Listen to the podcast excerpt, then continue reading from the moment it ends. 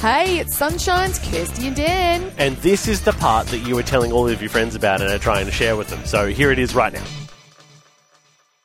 Uh, a commentator, baseball commentator, as they call them in America, announcers, Mm-hmm. uh, John Sterling, 84 years old. He's been he's been calling Yankees games for years. Oh, good on him. But he had an incident oh, just the other day.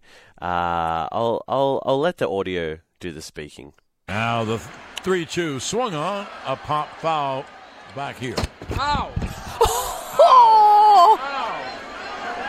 It really hit me. I didn't know it was coming back that far. Okay, so, Oh, really hit me. Oh. so that's, Ow. that's John Sterling, who is 84 years old. Gee, he doesn't sound 84. He sounds quite a lot Nah, younger. he's he's kicking goals. Baseball keeps you young, I guess. but yeah, so he's been commentating uh, games, and it's the first time he's ever got a ball to the head. So he was What? up in the commentary box, and so and so.